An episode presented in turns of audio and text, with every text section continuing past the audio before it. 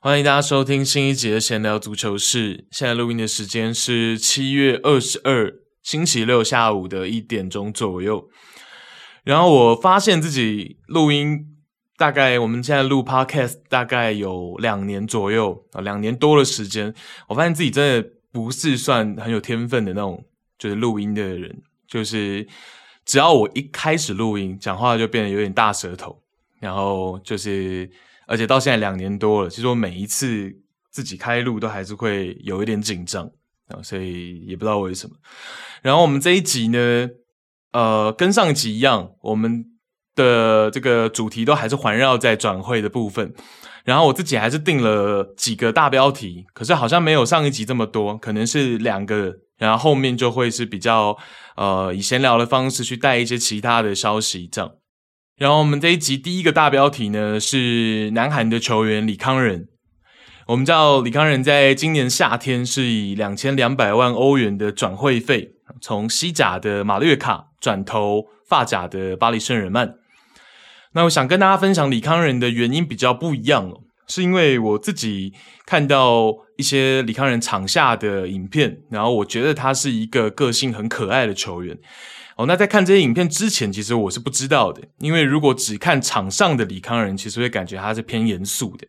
可是在场下，其实他是一个个性蛮可爱的年轻球员。所以其实基于这点，我就蛮想跟大家分享的。然后还包括就是在这个前一阵子，他跟过去启蒙教练的一个故事，这部分也想要一并跟大家分享。所以这会是我们今天的第一个大标题。那我就先从他的一个职业生涯的时间序说起。李康仁是仁川联的青训。2011年呢，仁川联和瓦伦西亚踢了一场友谊赛。在教练和经纪公司的推荐下，李康仁得到了试训机会，并成功加入瓦伦西亚的青训营。在瓦伦西亚的安排下，李康仁一家也一起搬到了西班牙。可以说瓦伦西亚算是非常的照顾李康仁，也很重视他。那李康仁真正进入到大众视野是在2019年的 U20 世界杯，也就是我们俗称的世青赛。2019年那一届大家可能比较有印象的是 Erling Haaland 上演了一场单场9球的表演。这样讲可能大家就会比较有印象是哪一届的世青。那一年呢，18岁的李康仁以球队老妖的身份参赛，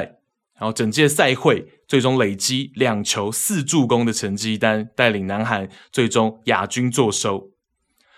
获颁金球奖的李康仁成为继2015年的 Adama Traore 之后又一位从非冠军球队当中选出的金球奖得主，也是继2005年的梅西之后第一位以18岁的年纪拿下世青金球奖的球员。之后的转折点是在2021年，因为瓦伦西亚内部出现问题，包括瓦伦西亚在犹豫5个非欧盟球员的名额究竟要不要保留给李康仁。那这当然也包括了就是瓦伦西亚对于李康仁的一个培养一直都没有非常的成功，安排的也不是这么的有效。所以对于球队跟球员都在考虑。那犹豫之后呢，最终李康仁和瓦伦西亚是在那一年2021年的夏天达成解约，离开了这家待了10年的俱乐部，免费加盟马略卡。那在加盟马略卡的第2个赛季，也就是上赛季的 22-23 赛季呢，李康仁迎来了爆发，联赛上阵2843分钟，贡献了6球7助攻的成绩，也因此得到巴黎圣日耳曼的注意。在今夏我们讲了2200万欧元的转会费投靠大巴黎。那这是这个李康仁生涯的部分。那前面还有一段启蒙的一个经历，这个我们会放在后面来讲。那我前面说李康仁的一个个性，我自己觉得蛮可爱的。其中一个原因我觉得是因为李康仁在家里是排行老幺。他的在上面有2个姐姐，就是3个小孩当中他是老幺。那所以呢，从小感受到很多爱和包容，然后充分体会到被爱的李康仁长大以后也更加重视家庭，希望对家庭回馈更多的爱。那我捕捉到的几个信息，包括了就是他刚加盟巴黎的时候呢，有接受这个巴黎官方 YouTube 的一个访问嘛，然后是个快问快答，然后被问到说放假的时候最爱做的事情，然后李康仁马上就回答是家庭聚餐。然后包括就是在 U20 世青赛的时候呢，韩国足协当时也拍了一系列的影片，然后包括捕捉了一些私下的镜头。然后在一次训练之后呢，李康仁展示了自己的护腿板，上面是他和姐姐一起完成的画作，然后除了这个国旗以外，还有5个大大的英文字母，然后那个就是据李康仁所说，那个就是每个家庭成员名字的首字母。好，所以崇尚2个点，那我就觉得其实李康仁是跟家人关系非常紧密的一个这个老妖。那包括就是李康仁的这个大姐李正恩，这个李正恩呢其实也会踢一点足球，然后他跟姐姐就一起去踢了一场业余的这个算是友谊赛嘛，然后就私底下在玩的那种友谊赛，然后就跟姐姐的互动就感觉是非常的亲近，然后也会叫姐姐一些比较算是爱称，因为他会叫姐姐，姐姐叫李正恩嘛，然后他会叫姐姐 Jompa，然后一般在后面加一个 pa， 好像不是很亲近的人不太能这样叫，所以就是比较算是有点趣味性，或者是有点就是在闹，但是就是从小他好像就这样称呼姐姐，然后那一天在场上就是这样称呼，所以他跟姐姐的关系也很好。然后包括前面我讲的嘛，就是我自己是这样想的，因为我会觉得一般被问到放假的时候最爱做的事情，一般可能脑海中马上快问快答出来的不一定会是家庭聚餐，所以我自己也会觉得那个是一个信息，就是确实他是就是跟家人关系很紧密的。然后包括就是李康仁的身上有一些典型家中老妖给人的印象，我自己列了几个，我不知道大家对于家中老妖的印象是不是跟我一样，那我自己从他身上是这样子感觉，包括了直率，包括了可爱，包括了喜欢卖萌，然后调皮，然后特别自信，这是我自己觉得家中老妖的典型的一些印象，然后刚好在李康仁身上都能够套用。然后在世青赛的时候呢，我们刚前面也讲嘛，李康仁同样是正宗的老妖，然后这个韩国是称老妖为忙内嘛，那所以在正宗呢，那些哥哥们也给他取了一个忙内大哥的绰号，就是有的时候在一个团队当中，就是大家会故意去讲说那个最小的那个你反而是大哥嘛，你是大哥这样嘛，就在我们看到很多台湾的球队也是嘛，那个韩国那一届世青赛的时候，他们球队也是这样，就是讲话反而作为老妖他可以比较直接，然后可以挥洒一些玩笑和欢乐，这有的时候是我们认知里面属于团体里老妖的特权，可以这样讲，在那一支世青赛的韩国队也是这样。那所以我自己觉得也是在那样的氛围之下，包括可以比较放松的做自己这样的氛围下，李康仁在那个世青赛才发挥的这么的理想。其实我觉得李康仁也是作为后辈算是蛮懂得分寸的，然后也蛮知道感谢哥哥或者是前辈的这样子的一个年轻球员。那像是世青决赛，南韩是输给乌克兰，在赛后呢，李康仁在社群写了一篇小作文，那这篇小作文当中几乎列举了所有的队职员，像是甚至提到了守门员教练和影片分析师，而且他的提到都不是说只是写上名字而已，而是有比较具体的写一些感谢的话，譬如说他就讲到我们的守门员教练XXX，金大显，这样虽然你是守门员教练，但谢谢你在幕后对我们的照顾，让哥哥们成为最好的守门员。然后包括讲到影片分析师，我最喜欢的影片分析师林在勋，你知道我非常爱你对吗？哈哈哈，非常感谢你熬夜分析我们的比赛，而且总是像哥哥一样对待我们，非常的感谢。然后包括他作为团队中的老妖，李康仁也对着所有的哥哥道出他的感谢，因为我，哥哥们一定很辛苦，所以我真的有点抱歉。小2岁的我，即使调皮捣蛋，哥哥们也会开心的接受，一次也没有表现出累的样子。如果没有哥哥们，我绝对无法展现出好的一面。OK， 所以这是李康仁在那个事情结束之后写的小作文，我自己觉得其实是蛮真诚的。然后包括尤其是最后跟他的那些哥哥讲的话，我自己觉得是蛮真诚的哦。因为作为老幺，他可能会真的就是比较调皮嘛，可能比较喜欢去恶作剧哥哥，但是我觉得有时候这种分寸感是也比较难拿捏。那或许我觉得他也是真实的讲出来一些，他觉得说，诶，那些正宗的比他大的那些球员呢，都不会去嫌弃他，也不会说觉得很累哦，就应对他这些调皮捣蛋。所以我觉得就是怎么讲，我自己觉得李康仁这名球员的性格是很好的。对，我自己的判断了，我自己觉得这个不太像是什么公关的人设啊，或者怎么样，因为这些都比较偏真实一点哦，比较偏真实一点。那在去年12月结束的卡达世界杯，那结束之后呢，结束这个征程，南韩的总统在青瓦台设宴款待全体的队员，为队员接风嘛。然后我们就看到李康仁现在在南韩阵中的一个地位哦，是由孙兴慜跟李康仁代表将全队的签名球衣赠予南韩的总统夫妇哦，就是尹锡悦夫妇。那所以我觉得是可以看出来说呢，现在的李康仁在这一支南韩队的一个位置哦，算是寄予厚望嘛。在2011年的时候，2011年的亚洲杯，当时的朴智星29岁，最后一次代表国家队出征，并且公开选择18岁的孙兴慜为接班人。那到了2019年呢，换成29岁的孙兴慜看着世青赛上18岁的李康仁。但是在这个世青赛结束之后呢，孙兴慜接受了访问。他在访问的过程当中呢，其实他是有点刻意不过多称赞李康仁的。那我觉得可能是有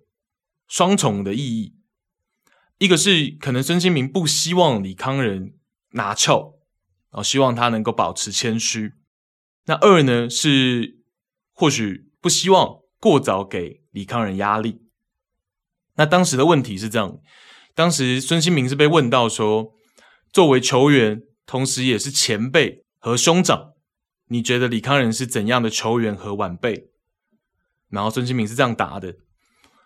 这次世青赛康仁表现这么出色，真的很感谢他，因为在韩国足球界有这么一位人才出现，是一件很特别又让人觉得很感激的事。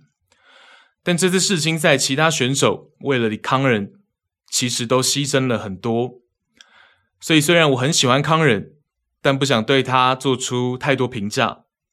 所以康仁只要像现在这样继续做就好了。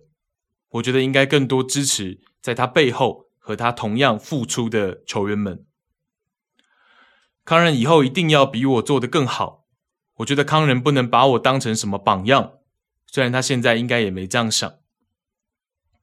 不是都说梦想要做大一点吗？他这么一个人才把我当榜样的话，未免有点可惜了。 OK， 这是孙兴慜的一个回答。那一方面当然也是老孙谦虚嘛，老孙确实蛮谦虚的，也是一个怎么讲，回答的蛮有艺术的，确实这个很会回答。那一方面呢，当然我觉得他也是有刻意就是说我不要太明确的去称赞李康仁。那我那天也在自己跟朋友讲说，诶，不知道以他现在这么年轻，然后我觉得他的个性不管是面向家人还是面向队友都是很好的这样的个性，不知道能不能保持到未来哦，所以这个也是我们可以往后去观察的。起码现阶段我觉得他是一个很好的球员，很好性格的球员哦。那之后譬如说到了巴黎换了一个环境，然后未来或许有机会能够更上层楼，诶，那样好的一个本质的个性能不能保持下去，所以这个也是我会好奇的。那接着我们就要讲说李康仁在加入仁川联青训之前的在前一段他的一个真正的启蒙。在李康仁的自述当中呢，他的足球生涯意义非凡的第一步是在6岁的时候参加或者说参演足球类的综艺飞吧小射手第3季，直翻就是飞吧小射手，听起来有点蠢，飞吧小射手第3季。那在那里呢，李康仁结识了他的第一个老师，也就是南韩的前国脚柳祥廷。那飞吧小射手的节目架构呢，他们的节目架构是节目组会在事前选拔出10名10名左右6到7岁学龄前的孩子组成 FC 射手这样一支小球队。那柳祥铁刚好是那一季的监督，那光是那一季的节目10位小朋友，最终包含李康仁在内就有3人在现在成为了职业球员。所以在当时南韩的这个节目当中呢，10几年前这个节目当中其实它是有意义的，就是它没有那么综艺像，它可能更多真的是在有这种推广足球的一个意义存在。所以3/10最终现在目前仍然是职业球员，就代表说这个节目起码第3季它是有意义的嘛，因为其他季我也没去查，起码这个第3季是蛮有意义的。那当时呢，在小朋友们第1次训练完之后，柳祥铁说要选出一位具有领导能力的球员小朋友来担任队长，然后就问说有没有人要认领，全部的小朋友都举起手来喊着说我可以我可以，然后只有李康仁没有举手，结果李康仁就是柳祥铁心中的队长人选。我觉得这个也蛮有趣的。然后2个人亲切的在这个节目当中就像是父子一样，在指导和训练的过程当中有很多那种比较亲密亲近的镜头，然后像是柳祥铁会把康仁背起来，然后康仁有时候会坐在柳祥铁腿上或者是依偎在柳祥铁的怀里。然后在日后李康仁已经成功了嘛，就是已经真正成为了一个职业球员之后呢，柳祥铁回忆到说，我第一次见到李康仁是在他7岁的时候，我从来没有见过在那个年纪踢球这么好的孩子。当时 PD 正在试训并选拔选手，但看到康仁我感到很震惊，感觉就像一个成年人被缩小了。那在日后呢，李康仁不是加入到瓦伦西亚了吗？然后当柳祥铁听说现在李康仁已经被称作瓦伦西亚的宝藏，并且成为这个西班牙足坛最有前途的南韩球员之一的时候，柳祥铁并没有像大家想象中的会去比如说在社群或者在媒体上面去好好的表达他的喜悦。柳祥铁谦虚的谢绝了李康仁老师这样的修饰语，然后并且说到，如果我教了他，我又教了他多少呢？那当时在柳祥铁周围的人都会给他建议，为什么你不去西班牙亲眼看看李康仁呢？但对于这些建议，柳祥铁有自己拒绝的理由。如果我去的话，只会给康仁带来负担，帮不上什么忙。当然柳祥铁心里还是牵挂李康仁，他心里一定还是感到欣慰和自豪，但是他不想要去打扰。直到李康仁在2019年 U20 世界杯上赢得金球奖，他才开始想，我不用再这么担心了。但同年2019年的10月份，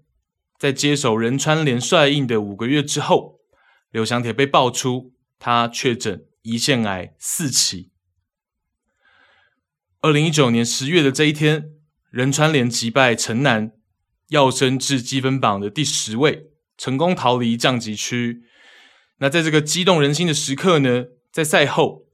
大家看到仁川联的 CEO 全体球员和教练轮流握住这个柳祥铁，脸上的表情透露着悲伤。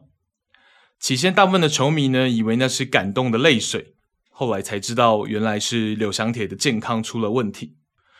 在和病魔抗争的期间呢，刘翔铁接受了邀请，拍摄了 UB Continue 的纪录片。UB 是他的昵称，就是他的生命还在延续的意思。那在这个纪录片的第3和第4集呢，刘翔铁和李康仁在韩国见面了。那在第3集的一开始，制作组是给刘翔铁设定了一个问题，假设如果给你恢复健康，然后你有1周空闲休息的时间，你会选择做什么？然后刘翔铁答到说，觉得这个问题对他来讲有点困难，好像从来都没有这样休息过。如果说问题是接下来的1周有什么训练计划之类的，还能很好的回答出来，但是突然间问到说休息1周想做什么，答案是不知道。然后当然制作组就再问他一次嘛，说你再仔细想想看。然后刘翔铁就说，以前曾经有过这样的想法，想直接去现场看一次康仁现在的比赛，所以如果有时间真的还给我健康，给予我1周休息的时间的话，去现场看一次康仁比赛好像也很不错，去体验球场的氛围，看看康仁现在过得怎么样，在不妨碍他的情况下也想去参观一下他的训练，看看他为了比赛准备在过程当中和团队一起的时候是怎么样的。 OK， 这是第3集那个纪录片第3集的一开头。那当然我们可以合理去认为说这是制作组的一个设定跟一个铺垫嘛。但是某方面来说或许也是刘翔铁真实的一个答案。他可能真的给他健康的1个礼拜，他可能会有很多的选择，他心里面可能有很多选择。当然因为做节目他就答出来的是这个会去想要看康仁的比赛，可是这我觉得会是他很多选择当中，很多答案当中的其中之一。那在这个开场画面之后呢，就切到刘翔铁和李康仁见到面，然后见到面之后他们聊了蛮多的，因为到第4集嘛，可是因为韩文能力有限，所以就没有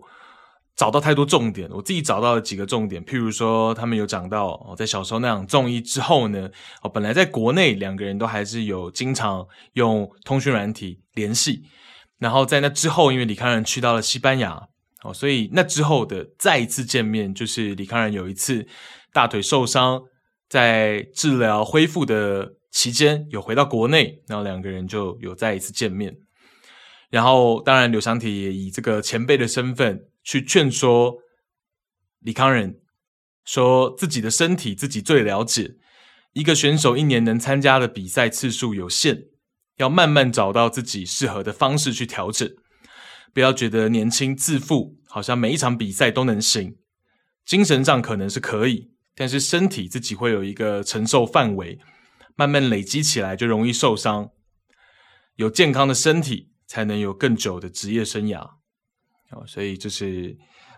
刘翔铁在那个纪录片跟李康仁说的话。当然其实应该会有更多的东西，但是就是语言能力有限所以只能跟大家分享大概这样。然后在那档节目播出的半年后，刘翔铁就因癌症过世了。然后那个时候李康仁已经回到西班牙嘛，然后他就在社群在 Instagram 上面就是有 po 文，然后就讲到说刘翔铁教练是他足球人生的第1位教练，然后让他第一次体会到足球的乐趣，然后就讲说刘翔铁的教学是他至今迈出最有意义的第一步，然后心疼他离开这个世界还来不及报答你给我的恩情等等这些，然后说会能给教练最大的快乐就是他会更努力，然后成为更好的球员，无论你在哪里都一定要看着。所以这是这个故事想跟大家分享的那还有一个缘分是刘翔铁在1998年的世界杯，他曾经是带着队长臂章，然后在小组赛面对比利时的比赛攻进了1个进球，然后那场比赛最终是1-1，南韩跟比利时战成平手。那个进球的发生球场就是王子公园球场，就是现在李康仁即将前往的巴黎圣日耳曼的主场嘛。所以其实冥冥之中感觉李康仁跟教练之间是都会有这样的一些缘分在的，所以就特别想跟大家分享是这样。好，那最后我们当然还是要来讲一下李康仁的技术特点。那就上赛季来说，马略卡的惯用阵型是 5-4-1 和 5-3-2。 那在这两个阵型当中呢，李康仁多半是打在所谓的左边中场的位置，也就是无论是四人中场还是三人中场，反正最靠左的那个是李康仁。那李康仁的技术特点呢，第一个是他非常仰赖他的惯用脚左脚。那过去我们也提到嘛，譬如说如果是边锋的话，非常极端仰赖惯用脚，其实可能问题就会来得更小。譬如说我们以左脚球员来说，近代最有名的 Gareth Bale 跟 Ian Robben 其实都是非常极端仰赖左脚的球员。当然这两个是属于名将级别的例子，但是意思就是说边锋来说，其实我们就可以比较忽略不计这点。可是李康仁以上赛季来说，他更多是打在中场嘛，所以这个其实是需要去提的问题，或者说是需要探讨的问题。但就我个人的角度，我觉得其实问题还是偏小，是因为李康仁其实他虽然非常极端仰赖他的左脚，可是当他在面对狭窄范围，他在面对对手施压的时候，第一个他的左脚大部分时候就够用了。那第二个，其实他左右脚连续触球的顺畅度也是非常好，所以我们会常常看到一些画面，就是他能够在狭窄范围通过左右脚的连续触球来摆脱，来逃脱。所以我觉得其实这方面的问题点并不会太大，反而我们要去正视这是他的优点，是因为他的左脚确实非常的出众。所以整体来说，包括他的一个动作的协调性啊等等，我个人是觉得去到发甲，那加上其实第二个技术特点是他的球风是非常的奔放的，所以我觉得他会很适合法甲这样的环境，可能会更胜西甲，所以这是我觉得下赛季我们可以期待的一个点。那再来呢，第二个是他是一个主罚定位球的好手。那当然这个所谓的好手，我觉得他大概是在中上程度，大概是75分80分这样子的一个水平。那包括了就是之前我们讲的19年的世青赛，他的4次助攻都是源自于定位球。那包括上赛季呢，其实他也是马略卡直接自由球的主罚手，一个赛季他有7次直接自由球的尝试，那但很可惜都落空，但是当中是有过重注。那其实他的一个射自由球能力，我觉得也算是中上水平。好，那包括马略卡在这个角球战术方面呢，也会围绕着李康仁去做一些设计。那第一当然就是李康仁直接去开角球嘛，那第二个就是可能会安排他在勒布的位置等待，那队友开角球进来之后呢，他在勒布位置去起脚远射。所以其实上赛季确实李康仁就是马略卡的进攻核心之一。那在这样核心踢法之下呢，展现出来的就是更完整的进攻面貌，那也就因此我觉得会吸引到巴黎的关注，那所以巴黎会完成这样2200万的投资。那我觉得2200万这个价格呢是蛮合理的，对，我觉得是蛮合理的。那我们往下再来看李康仁在上赛季这样核心踢法之下呢，他展现出来的数据，场均 2.5 次的过人成功，6成7的成功率， 1.5 次的关键传球。所以这是核心踢法下的数据。我觉得下赛季到了巴黎呢，这些数据可能都还是会打折扣嘛，因为毕竟巴黎圣日耳曼就不是马略卡。但是在巴黎呢，首先我们要关注的是他会踢怎么样的一个位置。因为李康仁过去他在马略卡，他会踢左右边锋，踢左中场，甚至有的时候会零星的客串到去打一个单前锋。那之前在瓦伦西亚，在国家队他也会去打所谓的右边后卫，所以位置来说他是很多元。所以首要我们要关注的就是登陆到法甲去到巴黎呢，他的一个主要位置会被放在哪里，这个我觉得会是影响他的一个发挥。那再来一个点就是环境需要重新去适应。好，所以我觉得这两个点呢就会去影响下赛季，可能对他的一个下赛季是期待，但一方面又是未知，就是因为其实到底踢什么位置我们也现在还无从知晓，现在还没有办法完全的摸透下赛季他的一个主要位置会踢在哪里。那上赛季他更多我们讲说是打左边中场，马略卡就是想要依赖他的这个左脚去在左侧去做传中，所以这是上赛季。那所以下赛季在巴黎当然也包括了就是姆巴佩会不会留队，这个也是会影响到这个巴黎的中前场的布局嘛，包括内马尔，所以这个都还是充满着很多的未知数，所以大家再来一起去关注到底一名南韩的球员到了巴黎圣日耳曼这样子的一个豪门球队能够有怎么样的一个发挥。那这个是第一个大标题想跟大家分享的全部内容。那既然我们前面已经讲到李康仁，就再插个3分钟聊一下另外一位在去年卡达世界杯备受关注的球员曹圭成。那无论是去年的那场梅开二度的比赛，还是因为他的颜值，反正他在世界杯之后确实是蛮受到注目的。那曹圭成呢，在今年夏天是从全北现代转会丹麦超级联赛的中日德兰，转会费是260万英镑，那也成为历史上第2位挑战丹麦超级联赛的南韩球员。中日德兰的报价其实在5月中旬就已经提出，但当时因为还有其他一些俱乐部在接触，所以曹圭成方面就希望再观望一下。那当时所谓的其他俱乐部就包括世界杯结束时对曹感兴趣的苏超、凯尔特人，也传过英冠的沃特福德还有布莱克本流浪者对曹圭成感兴趣。但一方面呢，是凯尔特人在世界杯结束之后的1月份就找上了另外一位韩国的前锋吴贤奎，那加上世界杯回来以后曹圭成自己的状态并不是太理想，也经历了一段时间的这个小腿伤势，所以最终呢，中日德兰的报价已经是所有俱乐部当中最高的。那另一个影响曹圭成决定的关键因素是全北现代现在的体育总监朴智星，朴智星作为过来人呢，给了他一些建议，也成为了这笔转会中间的关键桥梁。那当然我们也知道中日德兰的老板 Matthew Benham 就是英超布兰特福德的老板，那再加上近年呢，中日德兰在欧洲赛场的表现其实是不俗的，上赛季还痛揍了拉齐奥一场嘛，所以无疑这个选择是一个面向5大联赛一个很不错的选择，一个很不错的跳板。那当然这个所谓的跳板呢，就是一个尝试，曹圭成我觉得有点难度，但我觉得这个选择是聪明的，起码选择是聪明的，没有马上去尝试去挑战，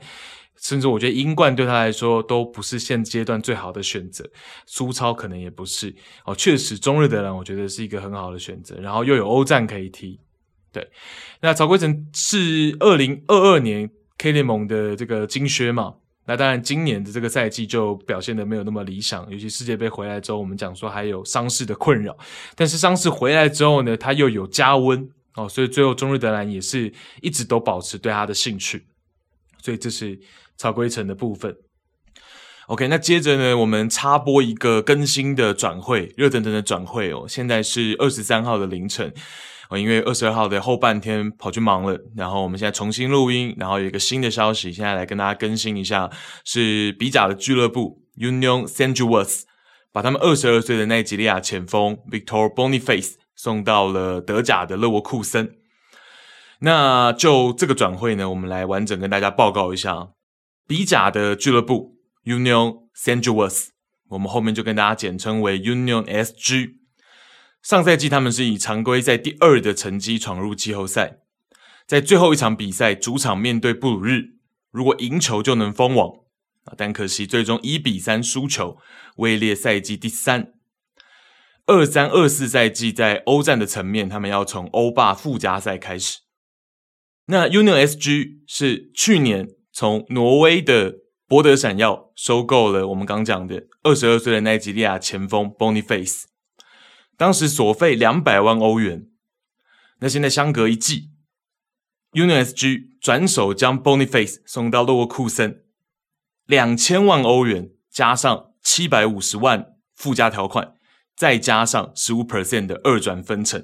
可以说是赚烂，可以说是赚得盆满钵满。那 Union SG 的大老板呢，就是布莱顿的老板 Tony Bloom。 两个俱乐部的连结，大家最有印象的应该会是三三勋的例子，先到 Union SG 过水，然后再回到布莱顿。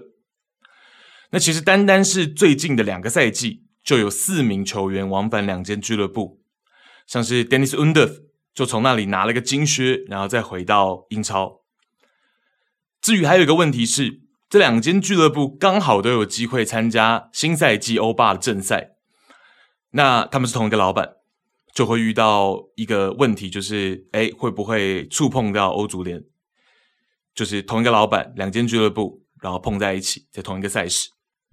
好，那这个情况呢，其实 Tony Bloom 他是早就想过了。他在2018年投资这间俱乐部的时候呢，他就打算，起码明面上他是没有参与这间俱乐部的日常事务，他是大股东，可是他没有参与日常事务。所以基于这个点，他们研究过，他们认为说欧足联的所有规则来看，他们会是没有问题的，因为欧足联只有在切实存在问题的时候才会采取行动。这是 Tony Bloom 在投资间俱乐部时的认知是这样。OK， 那回到 Boniface 的部分，上赛季 Boniface 在各项赛事55场比赛取得了22球12助攻的成绩单，包括3次梅开二度和1次帽子戏法。进球的部分呢，它的分布是很平均的，左脚右脚头球分布非常平均，并且值得关注的，我认为是他的助攻能力。他在禁区附近输送短球给队友的能力很出色，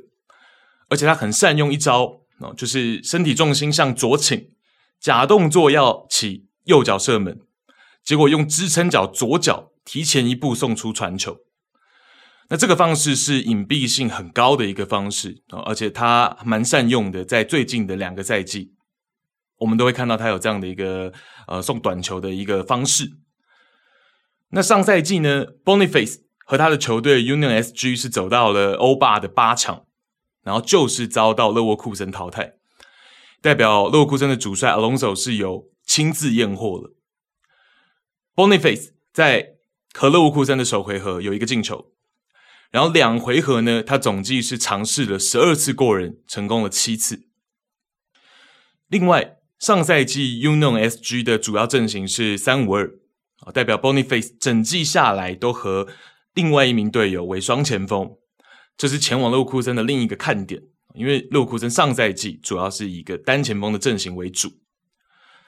那其实我会认为这多半会是优点，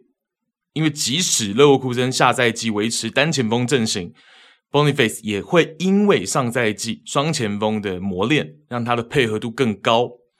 那也包括前面所说的短球能力，在 Alonso 的体系来说，我认为会是加分的。那签下 Boniface 的另一个原因是，勒沃库森的主力前锋 Patrick Schick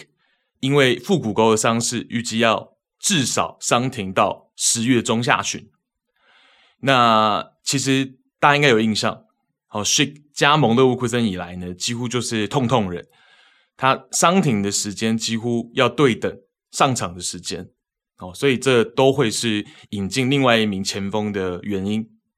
好，那最后关于这个转会，我的结论是，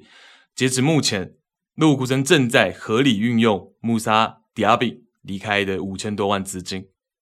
OK， 这是我们额外插播的一个最新的一个转会，我有看到我就跟大家稍微整理一下，然后分享给大家。好，那接着回到本来就准备好的是，接下来要聊的是 Juan Cuadrado 自由转会加盟国米。那是加盟国米签约1年，年薪是税后250万欧元，是他原先500万欧元年薪的一半。那这件事情呢，其实首先要讲的是，国米的 CEO Marotta 他是当初将 Cuadrado 从切尔西带到尤文的人嘛。那其实米兰体育报也提早就在去年的11月披露过， Marotta 是有决心要在赛季结束之后突袭尤文签下 Cuadrado。好，所以其实这个当然一贯的就是 Marotta 的一个风格，不管过去是在尤文还是现在在国米，不管资金是有没有充裕，他其实都会去尝试很多这种免签，然后包括就是很喜欢去找熟人，他熟悉的过去合作过的球员。那 Cuadrado 去年应该说今年6月的时候，他其实有亲口说过，尤文已经开出新合约给他。那按照几个窗口下来传闻当中的数字，我猜这年薪大概也是在税后250万欧元左右，也就和国米最终给的差不多嘛。那而且一直都传尤文拟的是一份2年的合约，那所以听起来尤文的给的条件其实是有机会好过国米的。那为什么 Cuadrado 会做这样的决定？我自己觉得其中一个可能的原因是，今年2月份开始，在 Danilo 和尤文续约之后，其实囧叔是将 Cuadrado 原本队内副队长的位置交给了 Danilo， 转交给了 Danilo。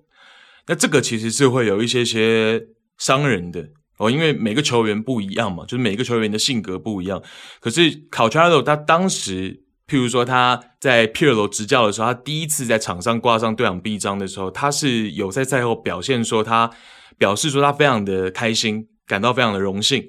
然后譬如说在1年多前他被这个升格为副队长的时候，他也是同样这样的表示。所以当他被降级的时候，被降一格的时候，我觉得或许球员有这个可能性嘛，他可能会不是很开心，这是我的一个猜测。好，那另外呢，转会界的大神，我们知道 Fabrizio Romano 还提到一件事情是 Cuadrado 拒绝了沙特提出的每赛季800万欧元的薪水提议，这是 Romano 讲的嘛，所以我们大概率会觉得这个可以采信。那然后呢，我进一步去猜测沙特那边提出报价的球队可能是 C罗所在的球队艾纳斯，因为在这个大概10几20天之前，每日邮报的一个采访当中， Cuadrado 提到了一句话是 C 罗就在那里，他不需要我他是讲说他大概率不会去沙特的原因，然后他就讲说 C 罗在那里，他不需要我。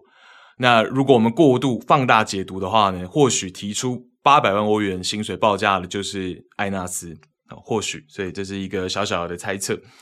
那上一集我们也聊到说，这个转会窗口刚加盟尤文的 Timothy Weah 是能够踢翼位的，我们上一集也跟大家讲到。那近日呢， Weah 在新闻发布会上他也聊到 Cuadrado， 他也聊到这个前辈，代替他是一种责任，因为他在俱乐部所做的一切令人惊叹。我的意思是，对我来说，他是一个传奇，他的特点与我很相似，我也在他的踢法上受到启发。看看他的每一个动作，他的表现，以及他为俱乐部所做的一切。所以我只是向上帝祈祷，希望投入工作，努力工作。这并不简单，但我已经准备好迎接新的挑战了。所以我们可以通过这段这个谈话去思考说，会不会威亚在新赛季他自己目前认为他的定位可能会是放在翼位，或者就是过去 Cuadrado 的位置，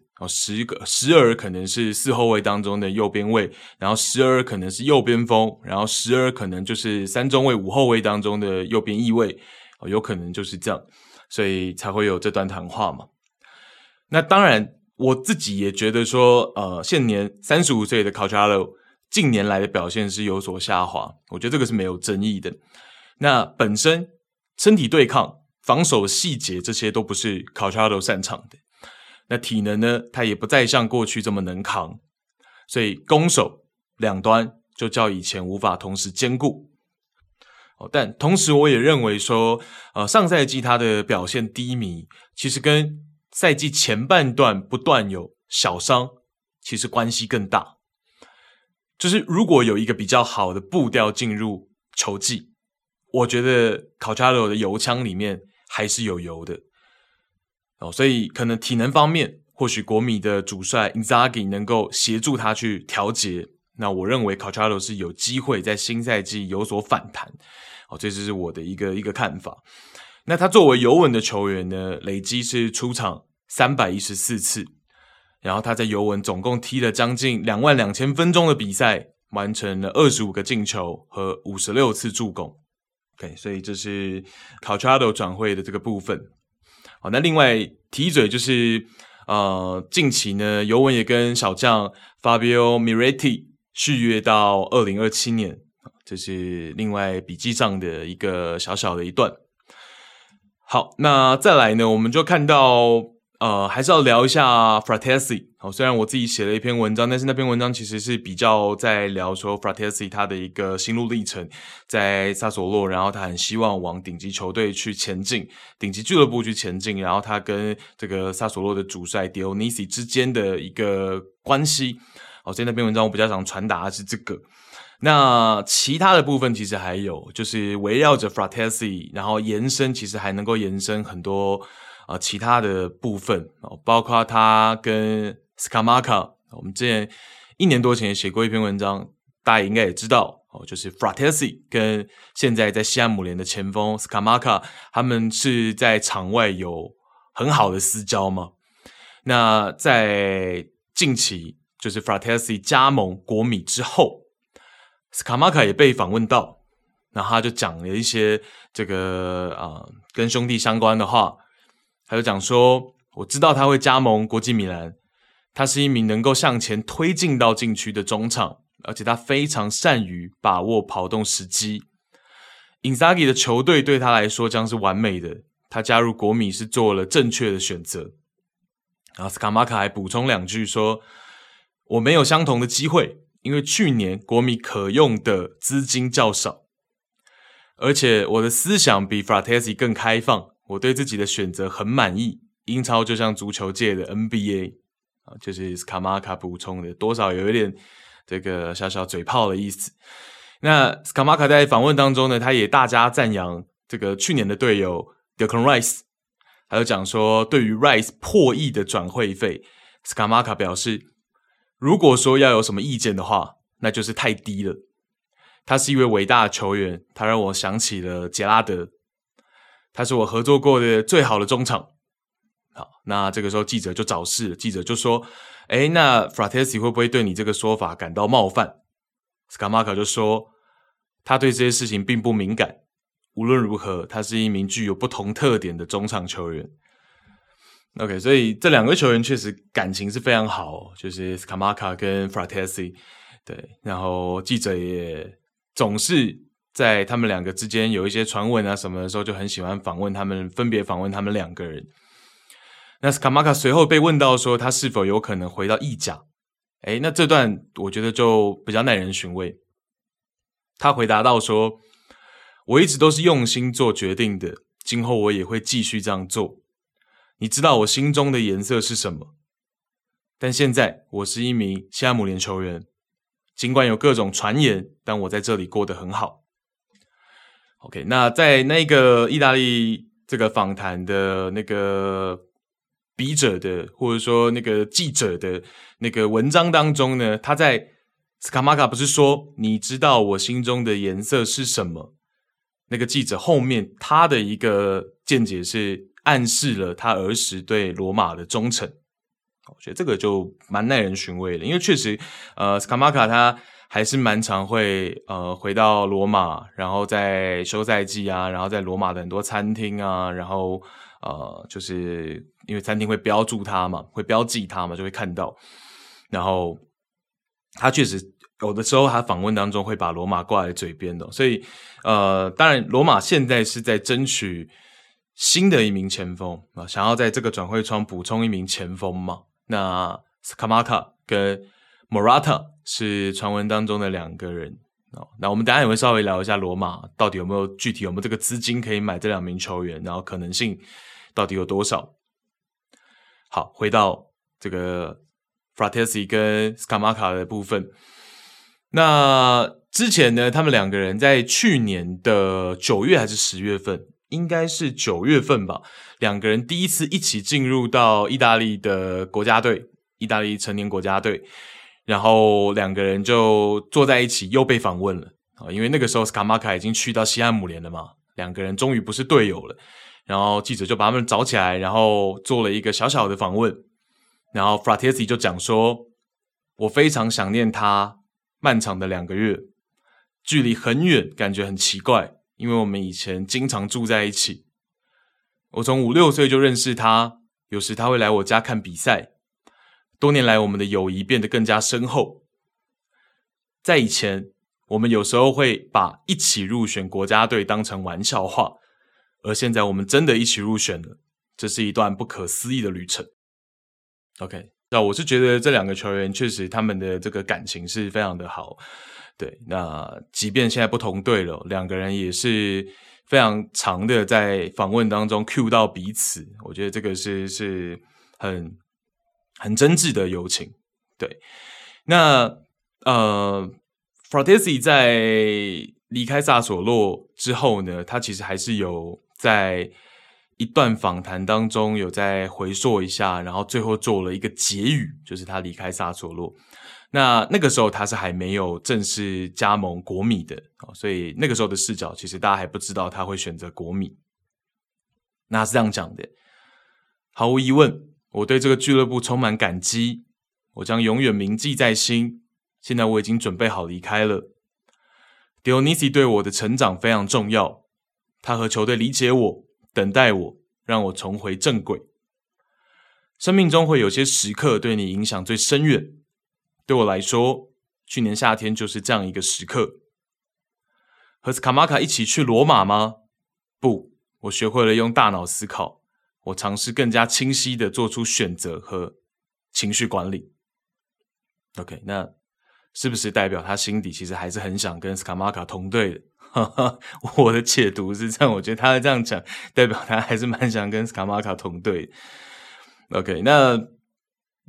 当然 Frattesi 他其实这一次选择国米，我先提前解读，就是我自己觉得他有一部分就是他已经等不了罗马，就有点像是我们常看到那种很剧本的偶像剧或者是很剧本的连续剧，常常会有那种就是比如说我们2个人说好了，说等你长大了之后我会把你接回来，然后约定好一个时间，然后他长大了，他确实在那个时间出现在那边等我了，然后等到时间到了，他还是相信我会回来接他，然后他继续等到最后真的受不了了，他离开了，然后这个时候我才终于匆匆的赶到，这种感觉。因为 Frattesi 确实在前2个转会窗，去年夏窗跟这个今年冬窗的时候，其实他都非常希望罗马可以把他找回去嘛。当然罗马第一个资金的问题，那第2个当然萨索洛也会很坚持嘛，因为确实 Frattesi 就是我们的一个资产嘛，也是我们让他变得有这么有身价的嘛，所以其实这个东西就是有点阴错阳差。那当年 Frattesi 也是非常难过的离开罗马嘛，他罗马青训他其实也是非常，而且罗马出身，他的偶像就是这个 De Rossi， 对，所以种种，我觉得他其实是有一点点小心寒，所以才选择去加盟国米的。因为我们等一下会聊，其实这个国米跟罗马最终的一个报价其实是落差不大的，对，所以我觉得这个是会包含了一些个人因素在里面。对，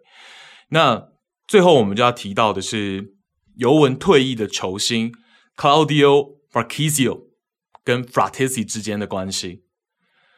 对，那大家应该知道说这个 Marchisio 是长得很潇洒，然后绰号是这个小王子，然后他也是尤文8号球衣的经典之一，他继承了这个80年代的 Tardelli 跟90年代的 Conte， 是尤文在上一个世代8号球衣的代表。那先是在去年2022年的3月30号 Marchisio 在 IG po 了几张和 Frattesi 的合照，2个人在摩德纳的一间寿司复合店，那是 Marchisio 当时刚开不久的加盟店，现在已经倒了。那当时那个 po 文当中呢，3张照片的第2张 Marchisio 手拿上面有 Frattesi 签名的萨索洛球衣，然后 Frattesi 在旁边有些不好意思，那个配文呢是相信过程。那当时其实比较突然嘛，所以给人的感觉可能是要么纯粹到访 Marchisio 的餐厅，然后帮他宣传。那不然就是呢，可能 Marchisio 是在替老东家尤文招募新星，当时可能是这样的一个视角。那接着到了2022年的4月份 Frattesi 接受都灵体育报的访问，进一步谈到了他和 Marchisio 的相识。我第一次被招入罗马一线队的时候，我们是三人一组去热身，对面尤文也是， Marchisio 就在其中。我忍不住向他要了球衣，我当时非常激动，因为我只参加过青年联赛，但他直接告诉我他会在比赛结束后把球衣给我。到了中场哨响，尽管他输球了，但他还是径直的走向了我。我接过球衣，不知如何是好，心想他不会要我的，他拿着球衣干什么呢？结果在那之后我们一直保持联系，我现在还能听到他的消息。在足球场上很少能遇到这么有人情味的人。然后在这个访问当中呢， Frattesi 还提到自己的祖父是尤文图斯的这个铁杆球迷。然后呢是2022年的9月份，换成 Marchisio 在访谈当中去聊到说他很喜欢 Frattesi。我非常喜欢 Frattesi 和 Barella， 因为在球场上我和他们很像。关于 Barella 的好我们都了解，我们都很了解。相反，我很遗憾 Frattesi 今年夏天没能去到大球队，正如我很遗憾看到 Gianluca Scamacca 离开意大利前往英超联赛一样。OK， 那这也是另外一个点是什么，就是那个时候 Marchisio 讲说他觉得 Barella 跟 Frattesi 跟他很像嘛，那现在这两个小老弟就同队了，都在国际米兰。然后在前几天呢 Barella 也在访问当中被问到说Frattesi 这个新队友你怎么看，然后 Barella 也称赞他嘛，然后比较官方的就讲，然后讲说之前在意大利国家队两个人已经认识了，然后有聊到天了。然后 Frattesi 的部分也讲到说呢 Barella 他比较擅长或者说比较习惯踢右边嘛，没问题，左边我也能踢。所以其实新赛季我们也可以期待一下这两位 Marchisio 口中很像他的8号球员两个人同时在场上先发的那个情景。这个也是我很想在这一集跟大家聊到的。OK， 那最后呢是在今年夏天大概是6月中下旬左右，Marchisio 接受米兰体育报采访的时候再一次谈到了 Frattesi。 我会很高兴看到他身披尤文球衣，不仅仅是因为我们之间的友谊，我真的很喜欢他，他表现得很好，很多人都在关注他，我希望他最终有机会能踢上高水平的比赛，这是他应得的。在他的成长道路上，他需要一支能够帮助他登上国际的球队。这是今年6月份，那个时候 Frattesi 还没做出决定。所以当然这个我就觉得可以很合理的怀疑 Marchisio 是在帮老东家这个拉拢。OK， 所以种种的原因，所以我们才会看到 Frattesi 在今年夏天其实包括了国米，包括了尤文，包括了罗马，甚至是传闻当中 AC 米兰都对他感兴趣。那再来就是他其实确实是一个很特殊的球员。我们讲说他是有点算是介于8号跟10号之间，然后他的一个前插能力，这个之前也都跟大家聊过，所以为什么文章跟这一集节目我大概就不太会再去重复了。但我个人也是会觉得如果能够保持健康的话，我觉得他是一个会是一个蛮出色的球员在国际米兰。对，那最后补充一下，就是其实在2022年初的时候呢，就有很多报道里面讲说国米分别瞄准了前中后场的三人作为补强目标，分别是 Scamacca、Frattesi 跟 Bremer。 所以也是为什么 Scamacca 跟国米也都在现在为止都还是有传绯闻，都还是会联系在一起的原因。对，所以这是 Frattesi 延伸出来我想跟大家分享的部分。好，那最后我们就来聊一下罗马那首先把前面跟 Frattesi 相关的补充完毕。那第一个是罗马其实它拥有 Frattesi 转会 30% 的二转分成，也就是说呢其实罗马在争取 Frattesi 的部分它其实会有优势的。因为譬如说大家都出3000万欧元要买 Frattesi， 那萨索洛实拿都是2100万嘛，然后罗马都能够分到900万嘛，对吧？但是如果是罗马自己掏的话，实际上他罗马只需要掏 70% 嘛，罗马连3000扣掉900，他只需要掏2100万欧元就好了。可是如果譬如说是国米的话，那国米需要实掏3000万欧元。所以其实罗马在这件事情上面还是有优势的，就是说我实际上只需要出 70% 的钱，所以我其实能够开略比其他球队更高，比如说略高500这样子的一个报价。对，所以也是为什么后来很多国米球迷会觉得说是不是这个转会费出高了，那原因就是因为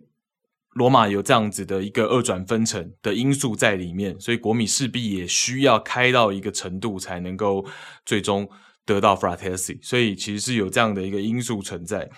那 Frattesi 最后的一个转会价格是600万欧元的租借费，然后加上2700万欧元的买断费用，然后再加上500万欧元的奖金，所以它是一个先租后买，然后是一个强制买断。那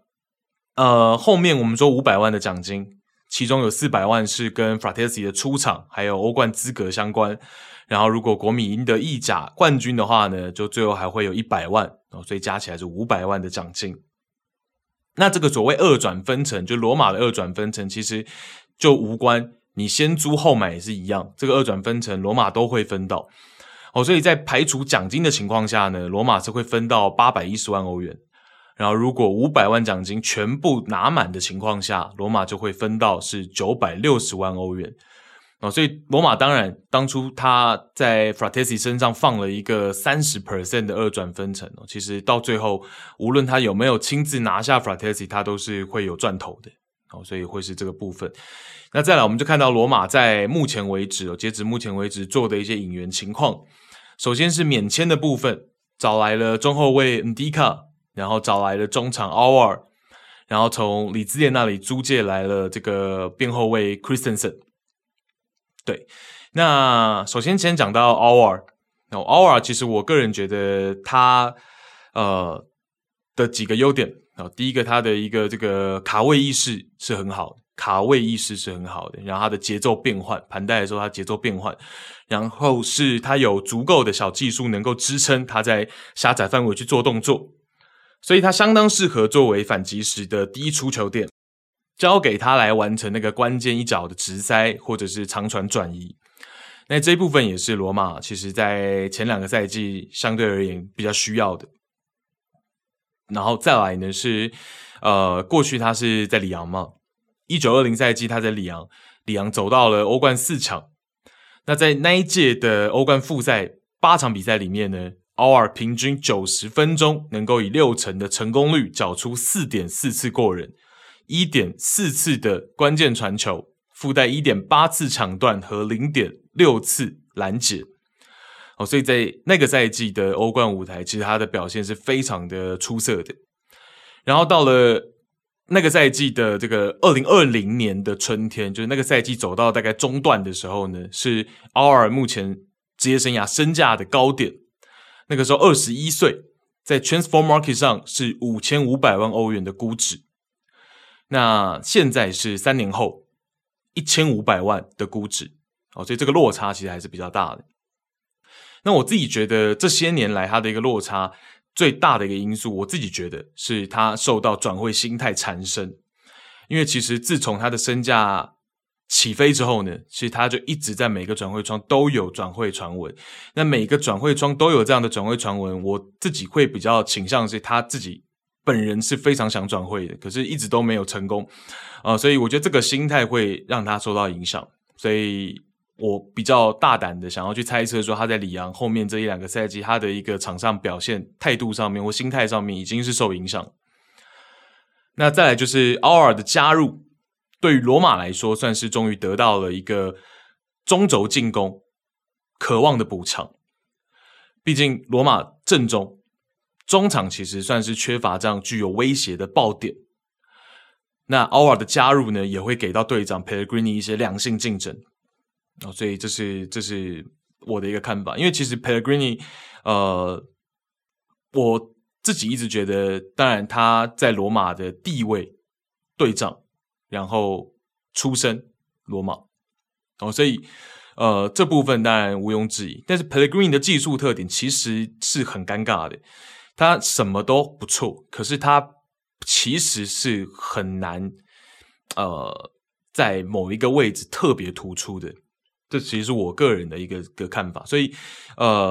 Pellegrini 因为他是队长，所以大部分的时候我觉得莫里尼奥都还是会把他放置在先发，安插在一个位置。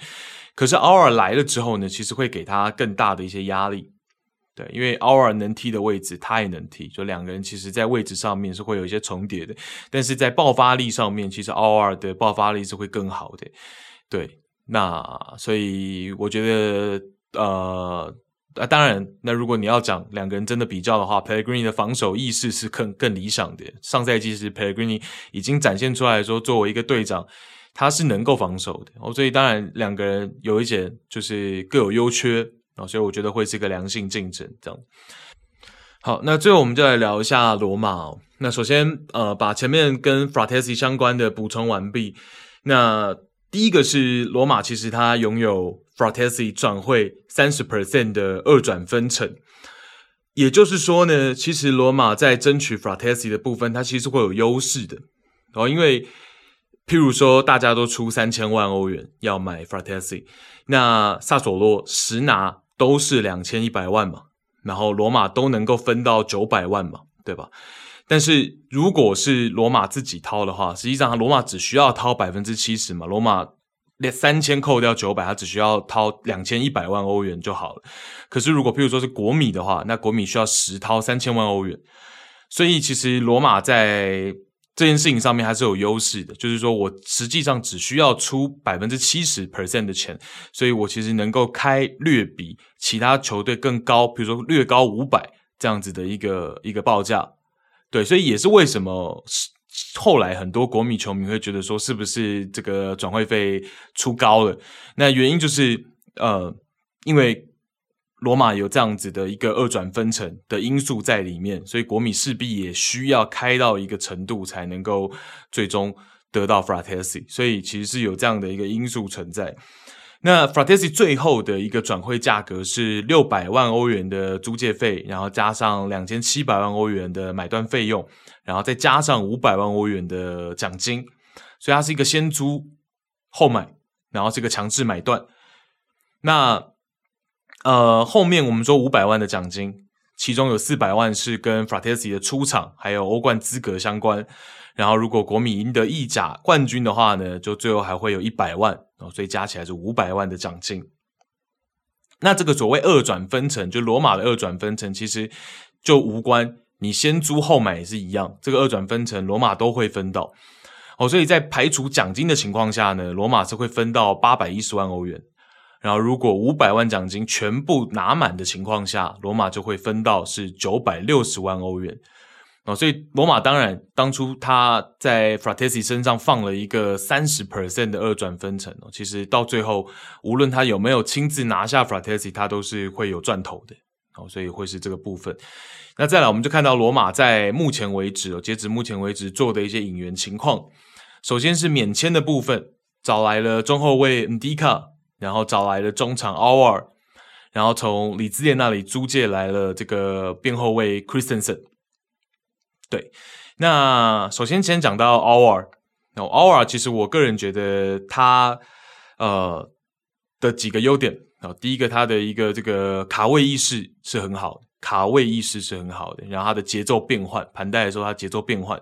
然后是他有足够的小技术能够支撑他在狭窄范围去做动作，所以他相当适合作为反击时的第一出球点，交给他来完成那个关键一脚的直塞或者是长传转移。那这一部分也是罗马其实在前两个赛季相对而言比较需要的。然后再来呢是过去他是在里昂嘛，1920赛季他在里昂走到了欧冠4强，那在那一届的欧冠复赛8场比赛里面呢，奥尔平均90分钟能够以6成的成功率缴出 4.4 次过人， 1.4 次的关键传球，附带 1.8 次抢断和 0.6 次拦截。所以在那个赛季的欧冠舞台，其实他的表现是非常的出色的。然后到了那个赛季的这个2020年的春天，就是那个赛季走到大概中段的时候呢，是奥尔目前职业生涯身价的高点。那个时候21岁，在 Transfer Market 上是5500万欧元的估值。那现在是3年后1500万的估值。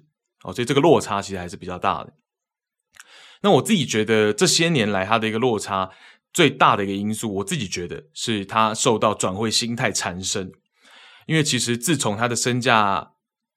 起飞之后呢，其实他就一直在每个转会窗都有转会传闻。那每个转会窗都有这样的转会传闻，我自己会比较倾向是他自己本人是非常想转会的，可是一直都没有成功。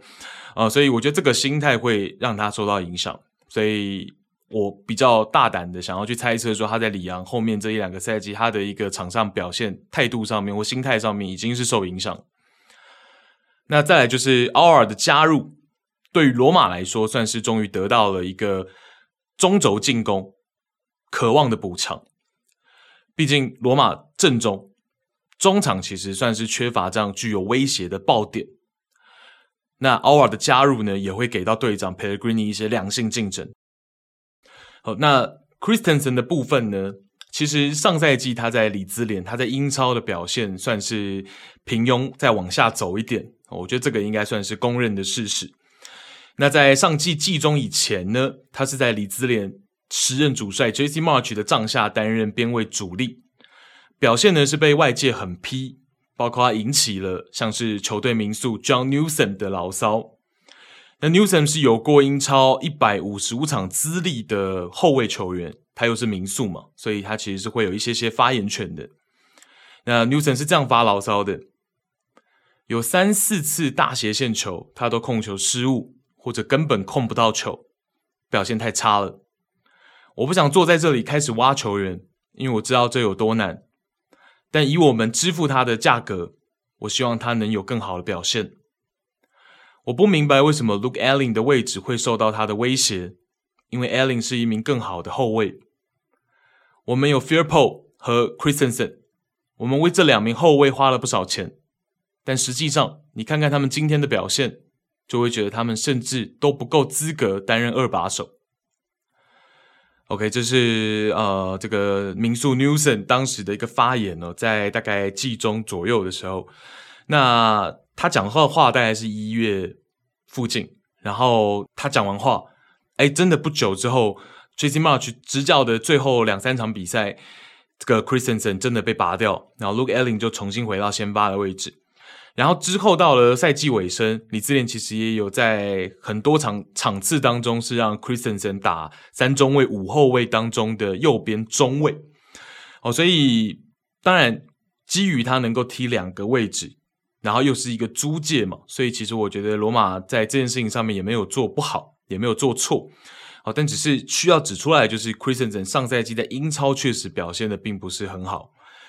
那所以呢，究竟在罗马能够发挥的怎么样，然后莫里尼奥能不能把它调教，在防守端能够调教好，进攻端能不能有一些表现，到底是踢边中卫还是去踢这个边翼位为主，这个就要在新赛季再来去观察。好，那最后就是要讲到罗马在做完免签的动作，在做完租借的动作之后呢，本来罗马在6月的最后一天，他们是完成了 FFP， 就是欧足联财政公平竞争原则。那他们在6月的最后一天，期限的最后一天凑齐了300万收益，就代表说他们可以进入到下窗的第二阶段，正式花钱补人了。可是呢没钱所以这就是最尴尬的地方那所以才会导致说，像是那个 Frattesi 的报价慢慢吞啊，然后包括现在在补前锋的位置 Marotta 跟这个 Scamacca， 其实罗马资金部分就很悬。究竟要怎么样的去凑这个资金，然后怎么样的一个方案去提供给卖方，这个都会是罗马在这个下窗到底最终能不能补进一名前锋，然后能不能再补进一名可能中场球员，因为像是 Kamara 上赛季租借的已经回到母队了，然后前锋的部分 Belotti 上赛季确实在这个联赛是缴了白卷嘛，然后但是 Belotti 在这个开训的第一天他是唯一一个比莫里尼奥还早到的球员，就知道说这个态度上面是想办法要更积极一点嘛。但是前锋的位置可能再补一下会对于罗马来说来得更理想，所以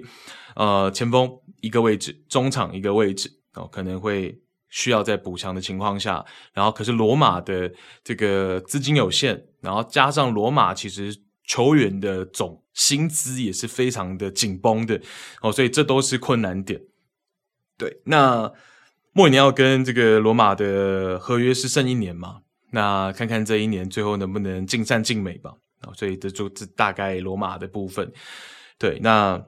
当然前锋的话，最终如果需要钱的人都找不到，或许这个 Edison Cavani 可以考虑一下，但我不知道 Cavani 现在的年薪是多高，但是 Cavani 在目前来说他的这个情况是他已经不会随瓦伦西亚去参加季前赛，那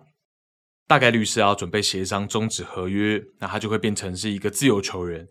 对，所以 Cavani 这名老将或许还是会进入到一些球队的视野吧。那所以我觉得这部分，当然卡巴尼目前是还没有跟具体哪一支球队传绯闻，目前还没有，所以这个我们也可以往后去观察。这是这个罗马的部分。这一集没有聊太多英超的部分，我在笔记当中唯一就做了一件事情是Declan Rice 加盟阿森纳嘛，然后1.05 亿英镑啊，也就变成说现在在短短一年当中呢，这个世界上多了3位议员中场 Enzo Fernandez， 然后 Declan Rice 跟 Bellingham 嘛，对没错，跟 Bellingham 那3名议员中场。所以当年 Paul Pogba 之后，现在有3位年轻人超越他的这个价码了，这样。那我看到的一个报道讲给大家听，就是阿森纳长期以来一直认为 Rice 是拼图中关键的一环，但真正展开追求是在1月份开始，然后是在咨询了同为英格兰国家队的 Saka 和 Ramsdale 之后，深入了解了 Rice 的个性和领导才能之后， Arteta 才更加渴望能够得到他。那还提到说 Rice 在阿森纳的评分系统当中的许多方面都表现得很出色，Arteta 几乎记录了一本书这么厚来收集关于 Rice 的各种信息，所以这边也想最后跟大家分享是这个关于 Rice 的部分。那我也觉得就是其实他的一个性格，他的一个领导才能，在更衣室其实这也都会是加分的地方。那我也觉得其实阿森纳在这么多年以来呢，就是需要这样子很有精神层面的球员在更衣室里面，所以我觉得这部分想最后跟大家做一个补充。所以这就会是这一集全部的内容了，然后应该也是7月的最后一集，然后也谢谢大家的收听，然后谢谢大家一直以来的支持，然后就这样，谢谢大家，拜拜。